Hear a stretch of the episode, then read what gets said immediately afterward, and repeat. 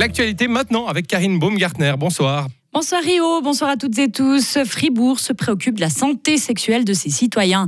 Le canton a dévoilé aujourd'hui sa première stratégie en la matière, un plan constitué de 16 mesures visant notamment à garantir l'accès à des prestations et des services de qualité.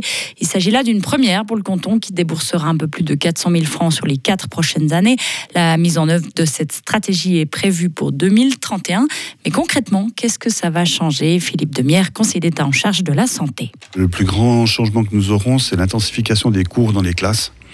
Un bon nombre de classes euh, de scolaires, surtout dans, les classes primaires, n'ont malheureusement pas reçu encore les cours de santé sexuelle. Et puis pour nous, c'était vraiment un rattrapage que l'on doit réaliser pour que tout un chacun ait les mêmes possibilités d'acquérir euh, les divers euh, enseignements et formations.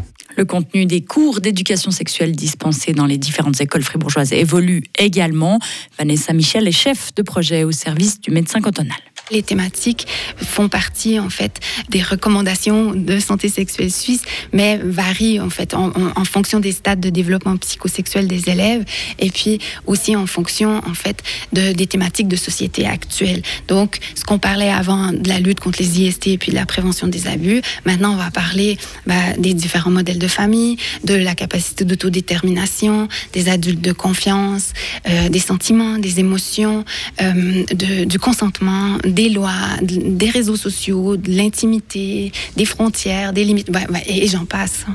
Concernant les autres mesures prévues, des actions de sensibilisation seront menées tous les trois ans auprès des jeunes, des personnes âgées, migrantes ou encore LGBTQIA se faire voler son portable dans la voiture. Une cinquantaine de vols de ce type ont été enregistrés dans le canton depuis le début juin. C'est ce que nous a indiqué la police cantonale. Elle précise que ce chiffre n'est pas plus élevé que l'an dernier, à la même période. Elle ne parle donc pas d'une recrudescence des cas. Six auteurs présumés, dont deux mineurs, ont été interpellés. Les enquêtes sont encore en cours. La Chambre de commerce et d'industrie du canton de Fribourg perd sa directrice. Après sept ans passés à la tête de la fêtière des entreprises, Chantal Robin annonce sa démission pour l'été prochain. Elle fait ainsi valoir son droit à la retraite à 65 ans et ça n'est pas anodin. Je suis normalement à l'âge de prendre ma retraite, mais pour être cohérente avec mes idées et mes engagements, j'ai prolongé d'une année puisque j'ai fait campagne pour l'augmentation de l'âge de la retraite des dames, aïe, et ma foi, je, vais terminer euh, à l'âge de la retraite des dames dans le futur. Cette année supplémentaire lui permettra de prévoir une transition en douceur avec son ou sa successeur. On retrouve Chantal Robin.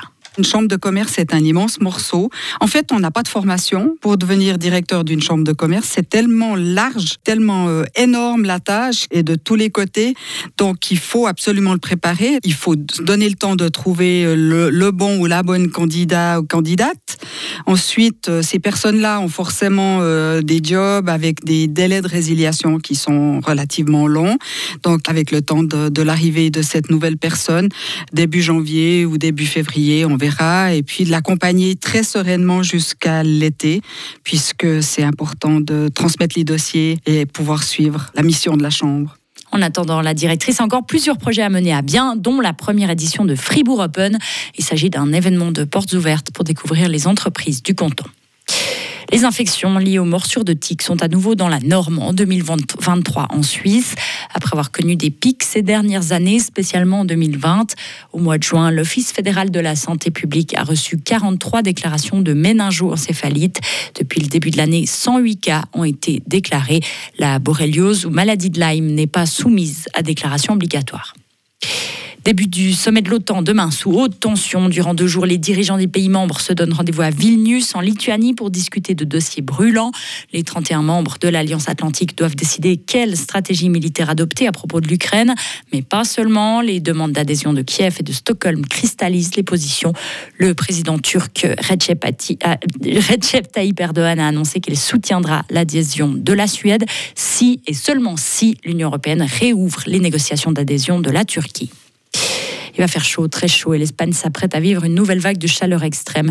Le mercure pourrait grimper jusqu'à 44 degrés dans certaines parties de l'Andalousie et de l'Aragon, et ce à peine deux semaines après un autre épisode caniculaire similaire. Selon des chiffres officiels, les températures records de l'été dernier ont causé directement la mort de plus de 350 personnes dans le pays. EasyJet annule 1700 vols d'ici la fin de l'été. En cause, les restrictions liées au contrôle du trafic aérien. L'ensemble du secteur connaît des conditions difficiles cet été en raison de la guerre en Ukraine et des nouvelles grèves potentielles. Les annulations concernent essentiellement les départs et les arrivées de l'aéroport londonien de Gatwick. Joe Biden est ravi d'avoir pris le thé avec le roi Charles III au château de Windsor cet après-midi. Le président américain a vanté les liens entre Washington et Londres. Après une poignée de main chaleureuse avec le souverain, le président américain de 80 ans a été accueilli qu'une garde d'honneur. Il a pu écouter main sur le cœur l'hymne américain joué par les Welsh Guards. Il s'agissait de la première rencontre entre Joe Biden et le roi depuis le couronnement de Charles III. La première édition du tournoi de basket à 3 contre 3 a été un succès à Fribourg. Du coup, une nouvelle édition devrait avoir lieu l'an prochain. Tous les voyants sont au vert, nous ont indiqué les organisateurs. Mais pour le tournoi qui s'est terminé samedi soir, le canton de Fribourg a été un précieux soutien. Pourrait-on s'en passer à l'avenir? C'est une question posée à Zeki Ayan, le président du comité d'organisation. Je pense que sans le canton, il y a des choses qui sont, on va dire, un petit peu plus compliquées à, obtenir. Toutefois, je pense que le travail qu'on a réalisé cette année va renforcer ce soutien. Je pense qu'il y a beaucoup de choses qu'on peut prouver aux collectivités publiques, mais aussi aux entreprises de la région, aux entreprises nationales aussi, que cet événement a lieu d'être. Cet événement peut être moyen de promotion pour leur euh, marque, pour leur euh, ambition aussi de promotion de nos sports dans le, dans le canton, mais aussi au niveau national. Et je pense que pour ça, je suis très enthousiaste sur le fait et je suis très positif sur le fait que une deuxième édition sera même possible sans le soutien, mais je pense que ce soutien est quand même nécessaire pour accéder à toute cette facilité, et à, tout ce qu'on a pu avoir accès euh, et, et, profiter de cette vision qui a été euh, construite avec pas mal d'années déjà. Et pour cette première édition, près de 3500 personnes ont assisté au tournoi qui s'est déroulé sur l'esplanade de Saint-Léonard.